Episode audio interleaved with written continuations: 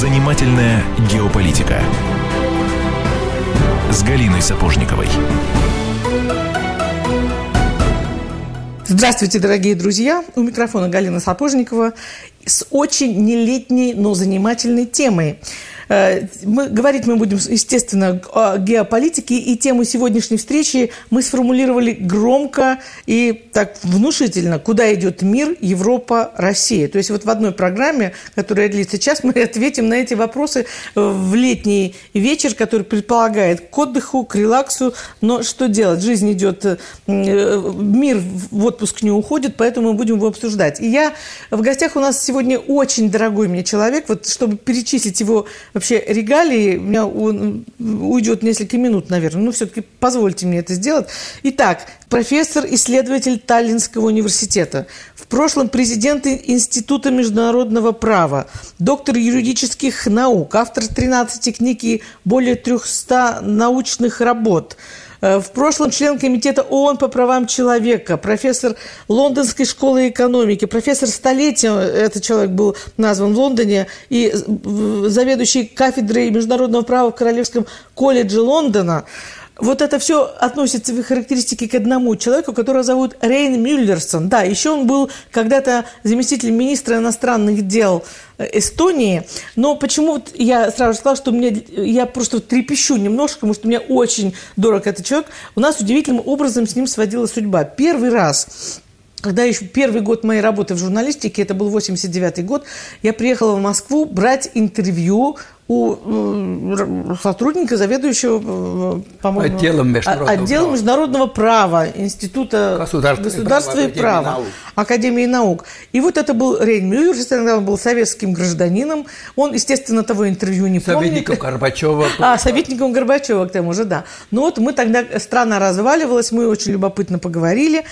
Потом прошло три года, Рейн вернулся в Таллин, стал замминистра иностранных дел, и тут наступила независимость, э, прорвали все, таким фонтаном забили национальные чувства, и однажды, э, я тогда еще была довольно юным, неопытным корреспондентом, вот в моем корпункте раздался звонок, мне позвонил э, такой храбрый, рядовой абсолютно сотрудник Министерства иностранных дел Эстонии, который прочитал какую-то мою заметку, она ему не понравилась, и он сказал, Галина, мы вас отсюда общем, высылаем, собирайте чемоданы, можете завтра отъезжать. Причем никто его, как говорится, не уполномачивал это делать. Вот я тогда вспомнила, что у меня есть высокопоставленный э, заместитель министра по прошлому интервью, и бросилась к Рейну Мюллерсону, и он меня спас. Вот этого, он этого эпизода, к сожалению, тоже не помнит, он сейчас улыбается, но вот это вам будет записано, поверьте мне, вот э, в, в очередной из ваших подвигов, и я вам благодарна на всю жизнь, и, в общем, в общем, в общем, я вас помню. Итак, Рейн Миллерсон, здравствуйте, наконец. Добрый день. Да. Э, почему долго мы вас ловили? Потому что вы живете между Лондоном и Таллином, изредка появляетесь в Москве, но вот поймать вас не, не, не, не успеваем никак. Повод конкретный. У вас вышла 13 книга которая называется так «Рассвет нового порядка. Геополитика и столкновение идеологии». К сожалению, вышла она на английском языке, мы ее прочитать на русском пока не можем, но, может быть, какое-нибудь издательство после нашей программы заинтересуется этим вопросом и переведет. Вот именно в этой книге Рейн Мюллерсон отвечает на главный вопрос, который нас сегодня интересует, а именно куда идет мир, Европа, Россия, что, собственно, мы сейчас и будем обсуждать. Итак, Рейн, вот первый вопрос такой. Скажите, вам каково быть свидетелем новых новой геополитической перекройки мира. Вот говорят же, э, китайское высказывание, не дай вам Бог жить в эпоху перемен. Считается, что для, нам, для журналистов, считается, что ну, это просто хлебное время, прекрасное событие, в гуще событий, все здорово, там, на, быть солдатом или генералом информационной войны, это крутая удача в жизни. Хотя я вот этой теории не поддерживаю. Я бы лучше вот писала о ромашках каких-нибудь. Ну что делать?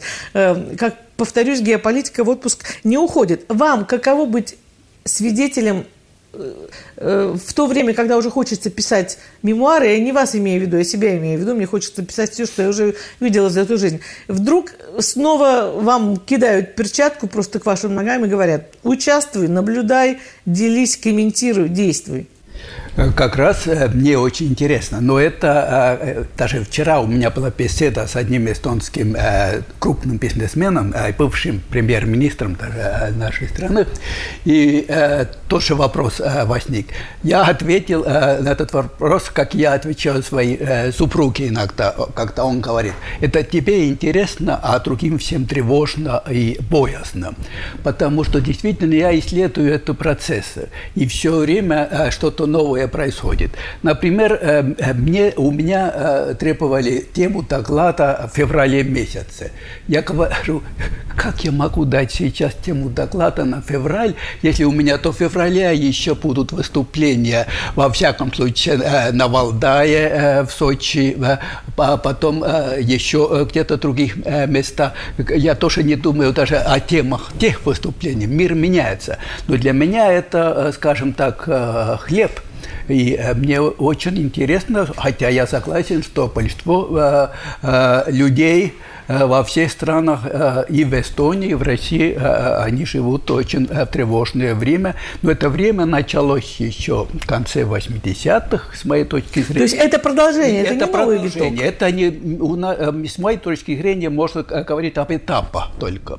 Я бы сказал так, если очень кратко был тогда развал Советского Союза, реформы Горбачева, которые, в общем-то, в чем-то удались, ну, чем-то совсем э, не удались. Потом э, период ельцинский э, в мире, когда в мире господствовала только одна сила, Соединенные Штаты, это однополярный мир, был совершенно, и думали, как и Фукуяма, ну, ну все, все были почти, скажем... И вы тоже, и вы тоже думали? Я, нет, я так не думал, нет. Я больше был, может быть, в сторону Хантингтона, который писал о столкновении цивилизации.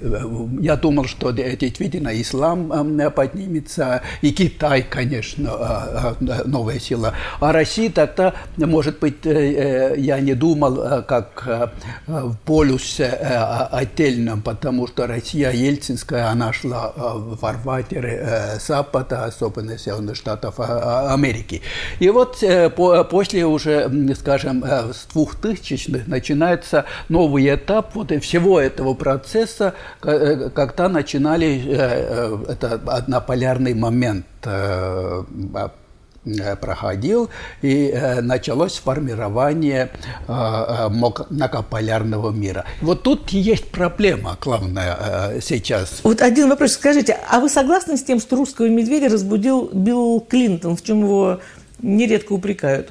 Ну, я не знаю. Если он, то кто тогда? Ну, вы знаете, не распудил, наверное. Билл Клинтон, э, может быть, э, по-доброму относился к России. Но это дело не в Клинтоне э, в одном, а дело в том, что а Америка не терпит конкурентов. И это написано прямо, может, разными словами. Каждый год Соединенные Штаты издают стратегию национальной безопасности. И один из важных пунктов там написано – Э, э, чтобы в мире не э, возникла конкурирующей силы для Соединенных Штатов Америки. И в жизненно важных регионах. Жизненно важные регионы – это почти весь мир. Может быть, я не знаю, где-то в каких-то островах, острова какие-то не являются в Тихом океане жизненно важными. Но это Ближний Восток, Европа, Дальний Восток. Это, естественно, для Америки жизненно важные, как они трактуют э, э, регионы. Поэтому, э, естественно, тогда Россия шла с Соединенными Штатами и, наверное, думали и в Америке, что так будет и дальше. Вот, а когда Россия начинала подниматься, уже тогда, конечно, американцы начали по-другому относиться к России. Вот меня очень интересует вопрос, какой момент был переломным, Мюнхенская речь или что-то другое, но вот в этой части мы поговорить об этом не успели успеваем. Давайте сейчас очень ненадолго прервемся на рекламу и потом продолжим. Напоминаем, в гостях у нас э, профессор Рейн Мюллерсон, и мы слушаем его воззрение о мире. Занимательная геополитика.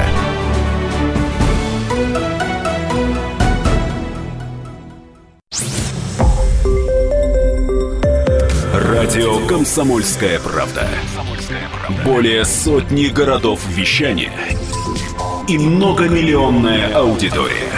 Хабаровск 88 и 3 FM. Эм. Тюмень 99 и 6 FM. Эм. Кемерово 89 и 8 FM. Эм. Москва 97 и 2 FM. Слушаем всей страной.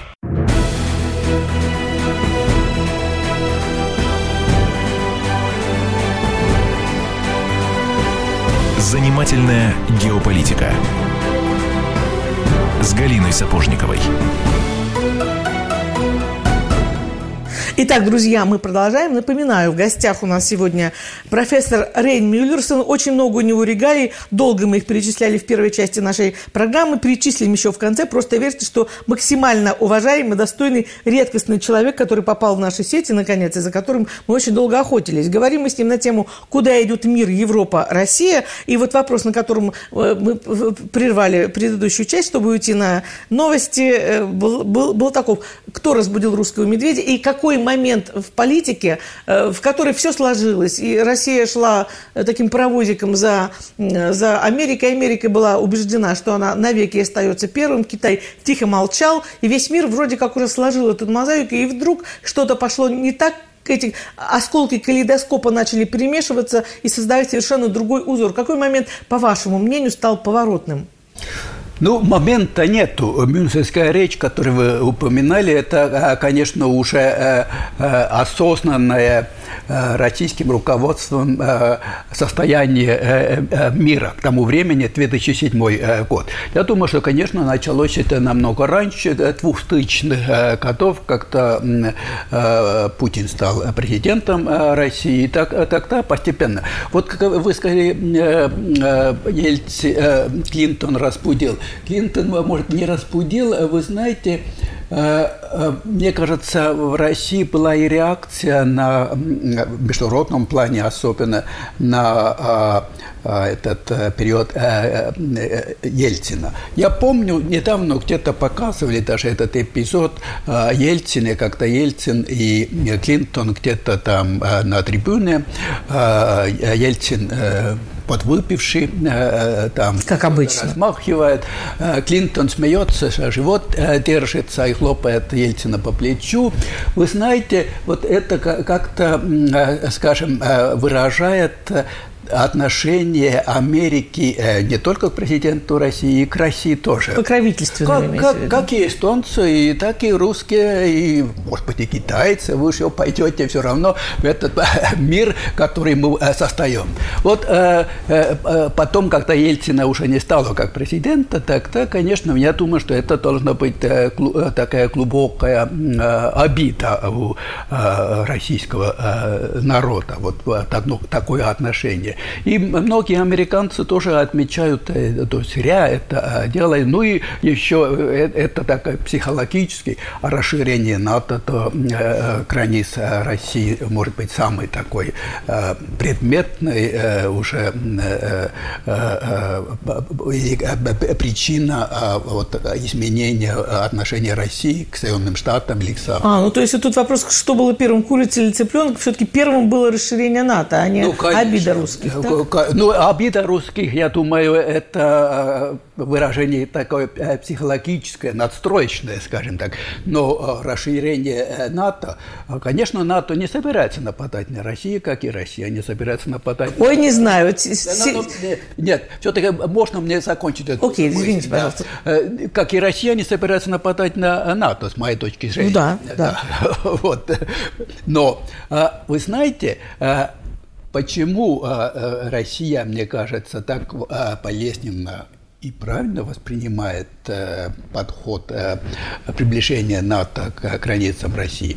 А если будут какое-то напряжение, если будут какие-то э, конфликты экономические даже, Так-то, конечно, э, э, это военная сила, э, которая здесь, которую, может быть, никто никогда не будет использовать, она будет как Тамоклов меч над противником, экономическим или стратегическим противником. То же самое, если бы были бы российские ракеты на Кубе с ядерными боеголовками. Хрущев не собирался в 1962 году напасть на Соединенные Штаты Америки. Но если бы были бы там советские э, ракеты с э, средней дальности, с ядерными боеголовками, конечно, это был бы аргумент сильным, э, сильный, если бы какая-то конфликтная ситуация возникла, и они возникали тогда между Соединенными Штатами и Советским Союзом. То же самое с, с НАТО.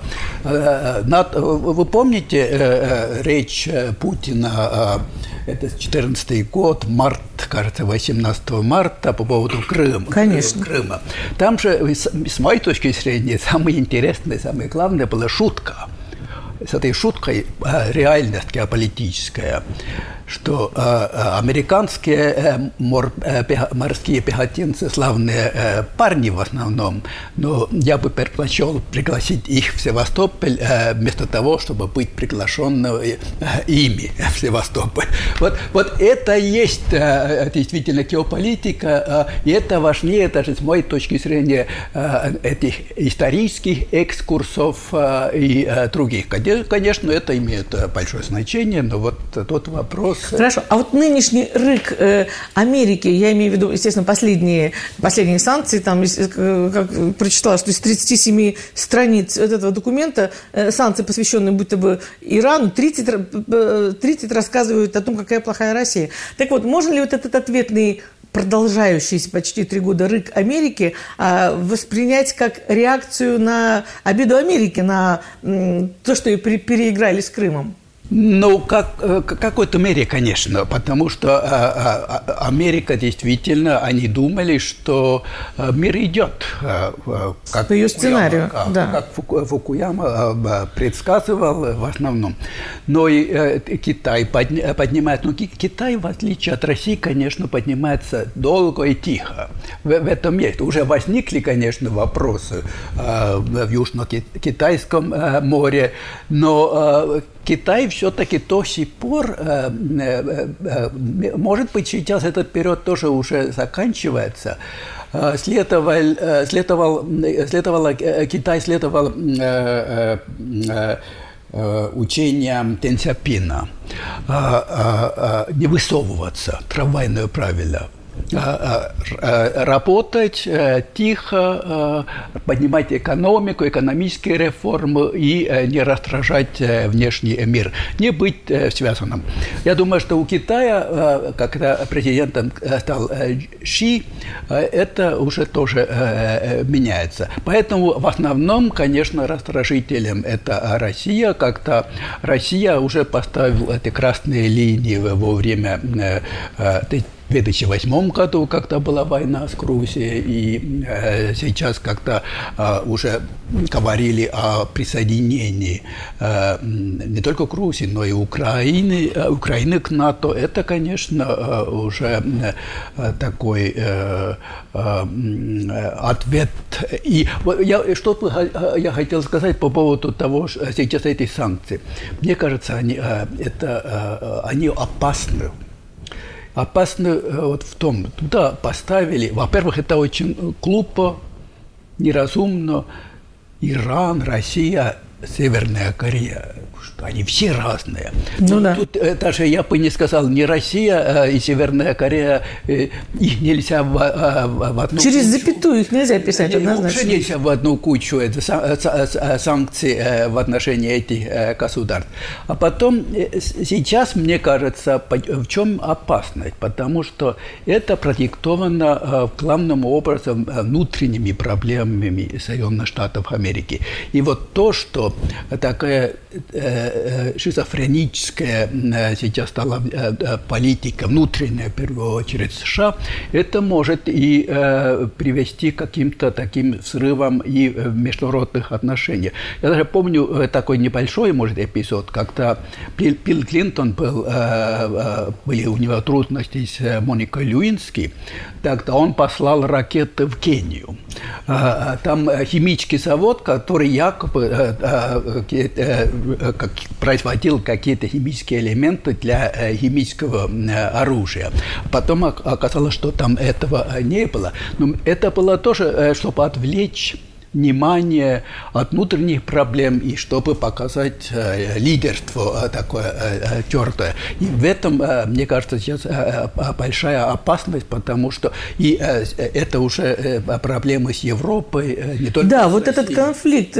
Для меня, вот мы говорили такой э, массовой шизофрении, для меня шизофрения является, прежде всего, реакцией президента Литвы Дали Грибускайте, которая конкретно, а, безапелляционно поддержала в этом конфликте США, находясь внутри ЕС. Это вообще, ну, вот э, у меня не получается, никак не складывается. А вы не рисунок. помните советское время, как-то первые секретари Компартии республиканские э, э, соревновались друг с другом, кто э, э, больше э, и лучше выступает на, э, в день рождения Брежнева.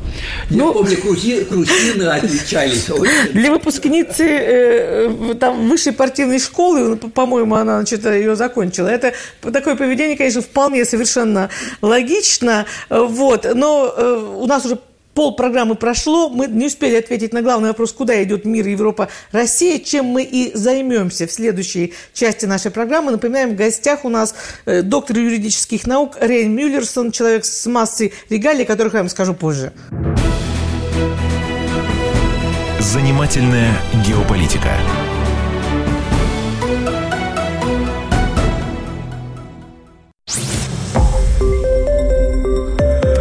Радио «Комсомольская правда».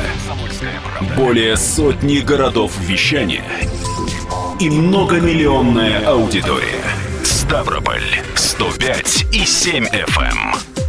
Севастополь 107 и 7 FM. Калининград 107 и 2 FM. Москва 97 и 2 FM. Слушаем всей страной.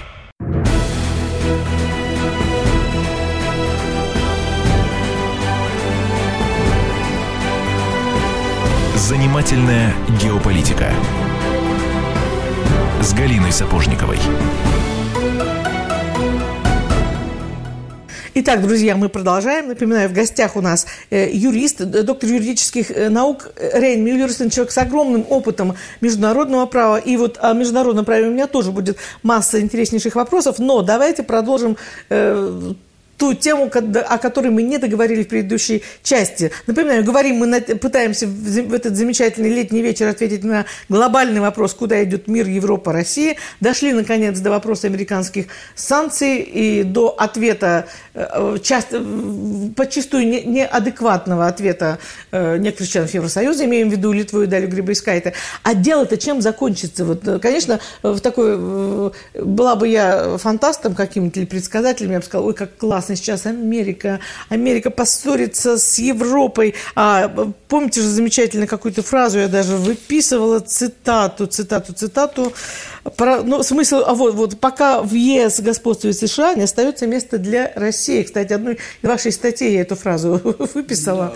Да, и вот тогда было бы замечательно. Хотя, в принципе, я не имею ничего против Америки как страны. Я ее есть за что уважать и даже любить. Это трогательные американцы похожи на нас. Они сентиментальные, они активные. Но вот, к сожалению, э, картина вот складывается так, что государство и страна – это какие-то разные вещи. Итак, Профессор Мюллерсон, давайте все-таки отвечаем на вопрос. Куда идет мир, Европа, Россия? Чем закончатся вот эти э, последние перекройки Европы и, по- и мира и последние конфликты? Ну, там очень многоплановые э, вопросы, а ответы тоже многоплановые. Ну, вы упомянули сейчас проблема, э, что э, эти последние санкции против России, в частности, раздражают уже не только Россию, но и Европу проблемы.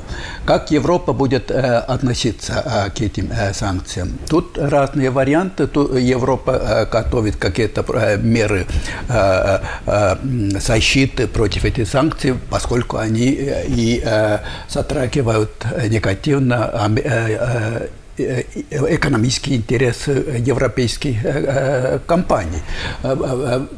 Как это пойдет, трудно сказать.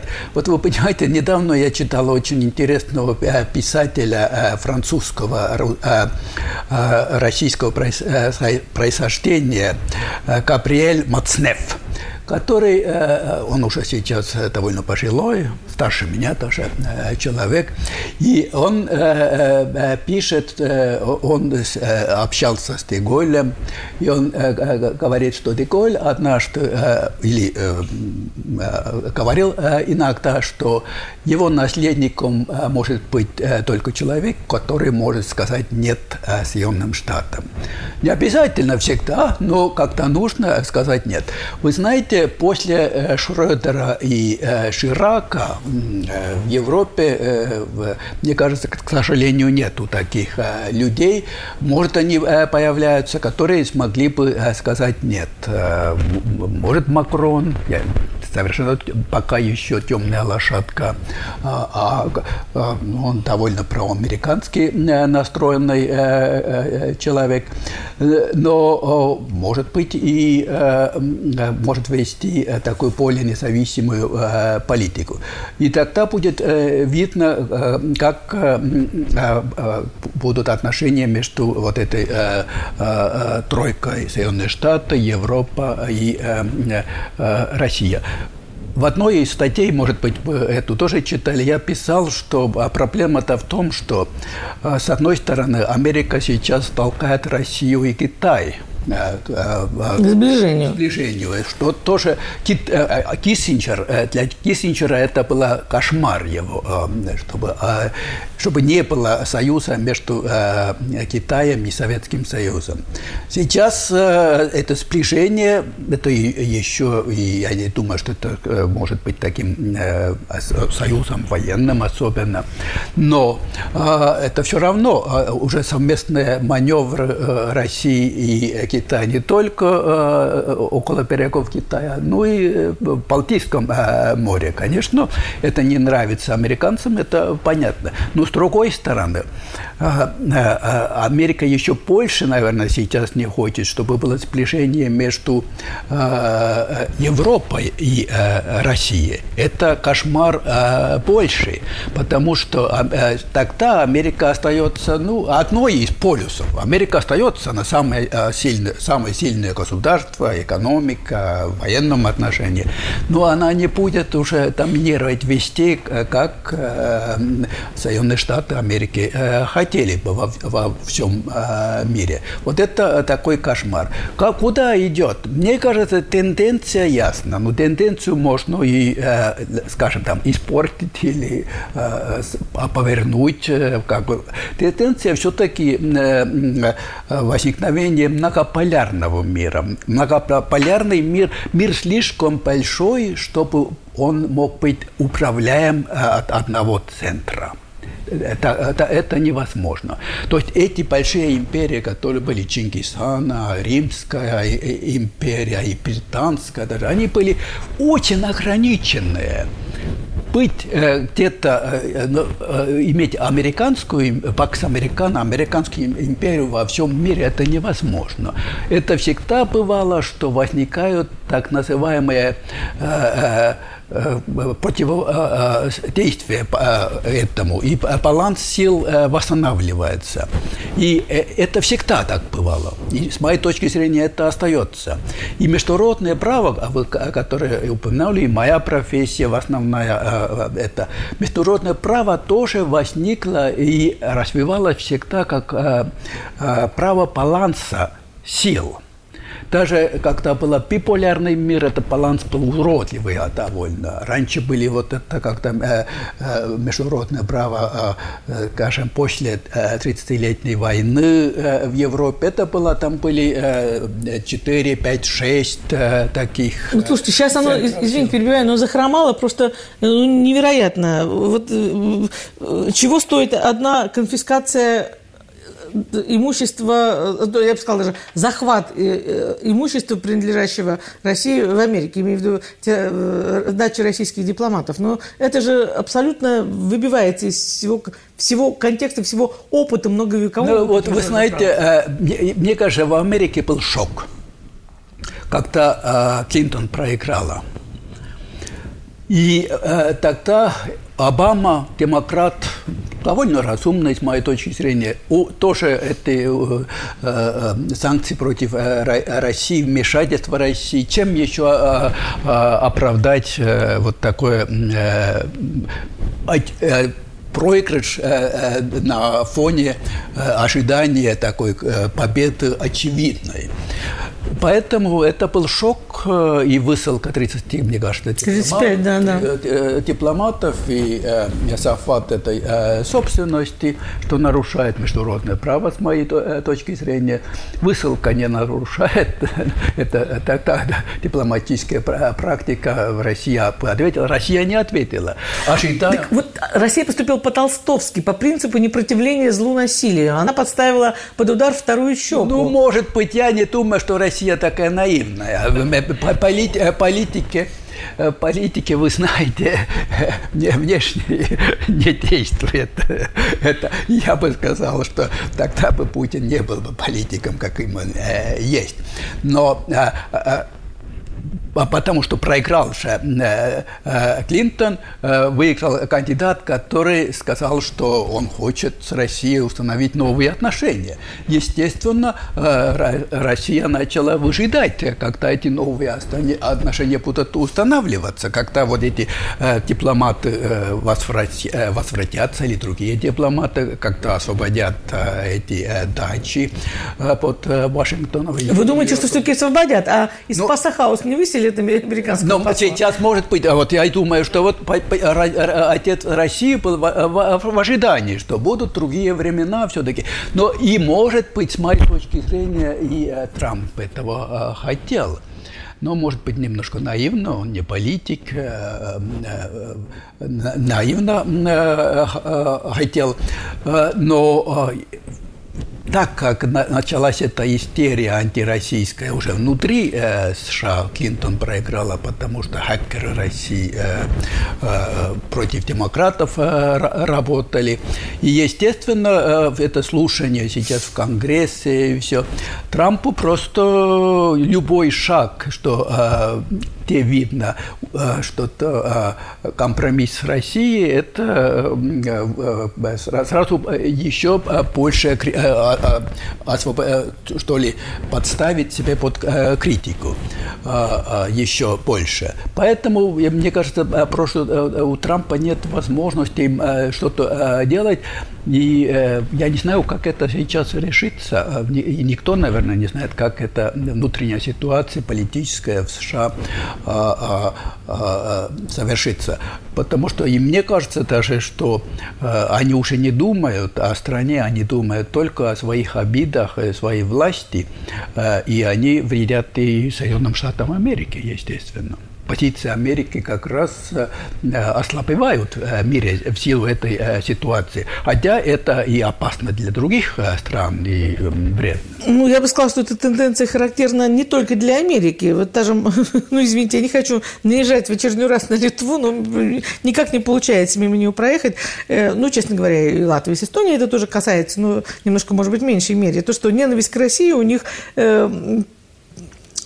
больше, чем любовь к собственному народу. Иначе сложно объяснить вот эту тенденцию на недружбу с ближайшим соседом э, в обмен на дружбу с соседом дальним. Ну, вы, вы знаете, вы, э, не, не надо так обобщать, э, конечно. Есть разные люди э, в Эстонии. Я думаю, что очень много таких э, простых людей в Эстонии вообще э, как-то не особенно Согласна, здесь э, думают. фон очень мирный, а бизнес, да, бизнесмены, скорее всего, э, большинство, э, я думаю, никаких антироссийских настроений среди э, них нет. Среди людей нет, нет. Да. И я думаю, что э, как раз э, вот э, надо следовать э, им. Что касается э, политиков, конечно, вы знаете, это в основном молодые политики э, сейчас, и э, они как комсомольцы э, в советское время э, выслушивались перед Москвой, они э, и э, сейчас. Не может быть такого нету. Я я сам был в Москве и Карпачеву советы дал и писал э, речи и э, документы. Поэтому у меня такое э, видение как-то другое этих проблем. Но мне кажется, вот наши некоторые молодые политики, они хотят быть святее папы. Вот и продолжим на эту тему в следующей части. Напоминаем, в гостях у нас доктор юридических наук Рейн Мюллерсон, профессор международного права. Занимательная геополитика.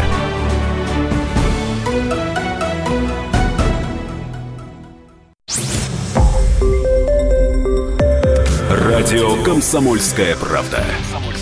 Более сотни городов вещания и многомиллионная аудитория. Иркутск 91 и 5 FM. Эм. Красноярск 107 и 1 FM. Вологда 99 и 2 FM. Эм. Москва 97 и 2 FM. Эм. Слушаем всей страной.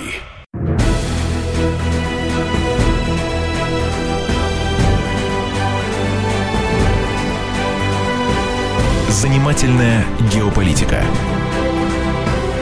с Галиной Сапожниковой.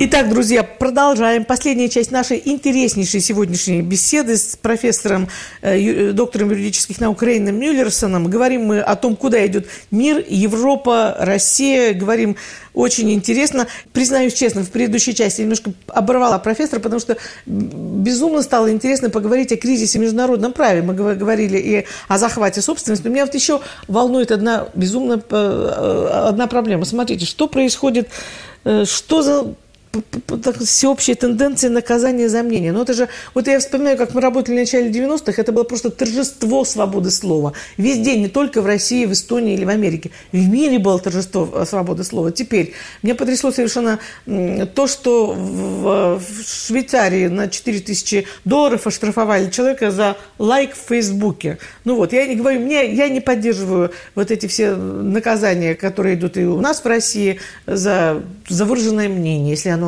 неприступно, почему человека нужно подвергать э, обструкции? Э, в Катаре тоже было нет, в, в Арабских Эмиратах тоже был недавно случай, что там э, ввели, по-моему, чуть ли не законодательно э, такое право наказывать человеку до 15 лет за симпатию к Катару. Ну, это, ну, в каком мире мы живем? Ну, это какой-то кошмар. Где международное вы знаете, право? Вы знаете, это, это э, тенденция э, общая.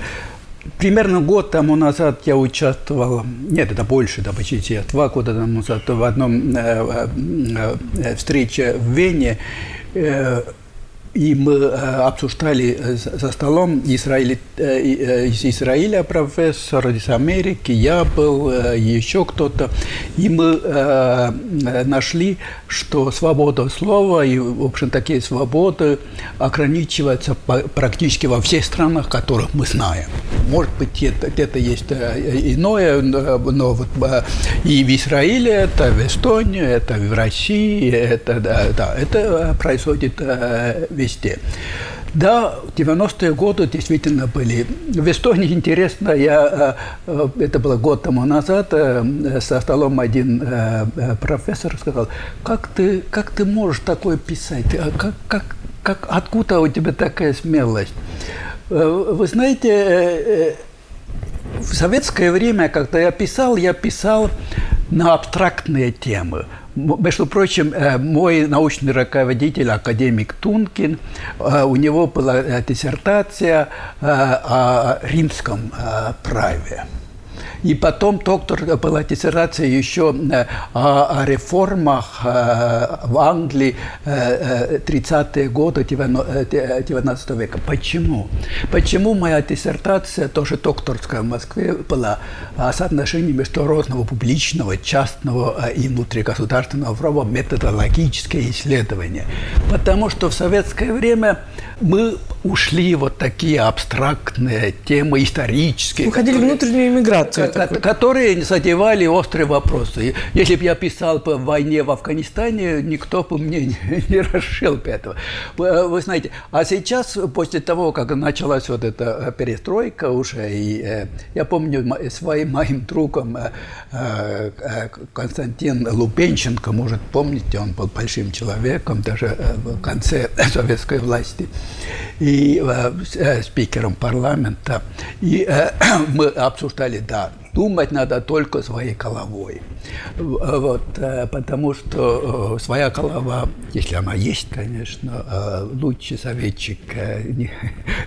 И нельзя ученому особенно как-то ловить ветер, куда идет. И вот моя прошлая книга была, называется «Смена режимов». А, которая тоже вышла на английском языке, сейчас на китайском э, э, вышла. И э, в, в этой у меня в Эстонии была рецензия на эту книгу, там было написано «Против течения». Вы знаете, ученый не может по течению идти. По течению вы знаете, что, что плавает хорошо. Ну да, осенний лист, например, да. Так, итак, слушайте, у нас осталось всего пять минут, и я бы все-таки подвела вот э, к ответу на главный вопрос, э, определяющий тему нашей э, программы. Говорили мы, вас прервала в тот момент, когда вы говорили о том, что тенденция уже понятна, что мир будет многополярный, и если что-то в этой мозаике не произойдет, эта мозаика снова не рассыплется. Вот э, вы, вы знаете, э, тенденция такова есть, потому что э, я думаю, что многополярный мир уже существует. И я думаю, что многие американские эксперты и политики тоже это уже сознают, но не воспринимают, не хотят. Это идет против вот этих ожиданий, которые были в 90-е годы, что возможен они не говорят однополярный, возможен э, единый э, мир, управляемый из одного центра. Ну, такие утопические проекты были Всемирная Федерация, Совет Безопасности ООН, это мировое правительство и так далее. Но вот все-таки сейчас уже сложился многополярный мир, но он не воспринят вот этого нету, как юристы говорят, нет юридического мнения, что он э, есть и что это э, не, неизбежно. Вот э, нужно такое признание.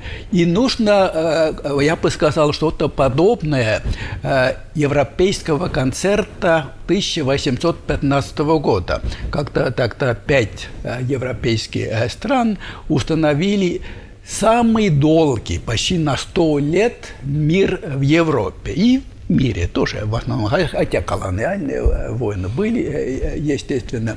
Но это самый длительный 1815 после наполеоновских войн до Первой мировой войны. Да, ну были там Крымская война тоже, но это все-таки более-менее такие локальные были конфликты. И это был концерт, когда государства воспринимали, может быть, неохотно, но неизбежность юридически признали такого многополярного мира, это концерт. И э, вот э, сейчас нужно в такое мировом а, порядке. Но Совет Безопасности ООН что-то подобное есть. Но э, Индии там нету, нет не представлены некоторые другие центры силы, Япония, да, и проблемы с Европой, конечно, тоже. Латинская Америка у нас вообще тоже да. неплохой континент. Да, вот, вот дело в том, что сейчас нужно мне кажется, э, воспринять и юридически закрепить э, вот такой э, миропорядок. этого пока не происходило, и нет у многих этого желания. Они считают, что это даже аморально говорит о том, что возвращение как будто в 19 век. Это не 19 век, это всегда были такие балансы сил, и когда они признавались, юридически закреплялись, тогда наступал более или менее длительный мирный период, пока опять новый баланс. Баланс меняется всегда. Никогда не бывает такое, что один э, э, баланс на столетие, э, может быть на столетие, но не, не больше остается. Вот в этом проблема. Международное право, вот международное право – это право баланса сил. Баланс, не, баланс был нарушен в конце 80-х годов. И тогда возникли такие концепции, например, гуманитарная интервенция, применение силы, чтобы э, спасти население другой э, страны, э, Косово. Ну, то есть, иными словами, не был бы разрушен Советский Союз, и прожили бы мы совершенно с вами другую жизнь. Ну, Советский Мир Союз тоже, другим. у меня нет ностальгии по поводу Советского Союза, это тоже э, друг, э, э, э, крайность э, э, такая. Все-таки коммунистический строй, то, с моей точки зрения, был э, такая утопия, которая была навязана, и э, то, что она э, развалилась, мне кажется, тут была какая-то закономерность тоже. Вот. Но, но то, что должны были возникнуть вот такие, так, такие центры силы, потому что, скажем, все юридические, все государства равны. Вануату, Соединенные Штаты, Китай, они все один голос ну а что, реально, что кто может э, э, устанавливать какой-то э, порядок? И от порядка такого, скажем так, концерта сил выигрывать и маленькие государства – которые, в общем-то, могут э, быть как, э, каким-то, скажем, э, буфером между этими центрами силы. Мне кто-то сказал, хотел бы я быть снова министром иностранных дел Эстонии, скажем. Я говорил, если бы Эстония была как Соединенные Штаты Америки или России, может быть, мне было бы интересно. Да, но, к сожалению, мы не будем центром таких сил. Знаете, у нас последний буквально секунд секунды. Огромное спасибо. Приходите к нам еще. Напоминаем, в гостях у нас был крупнейший специалист по международному праву, доктор юридических наук, профессор Рейн Мюллерсон. Это была, конечно, первая наша встреча. Я очень надеюсь, что не последняя. Вы всегда желанный гость на радио «Комсомольская правда». Спасибо. Спасибо вам. Занимательная геополитика.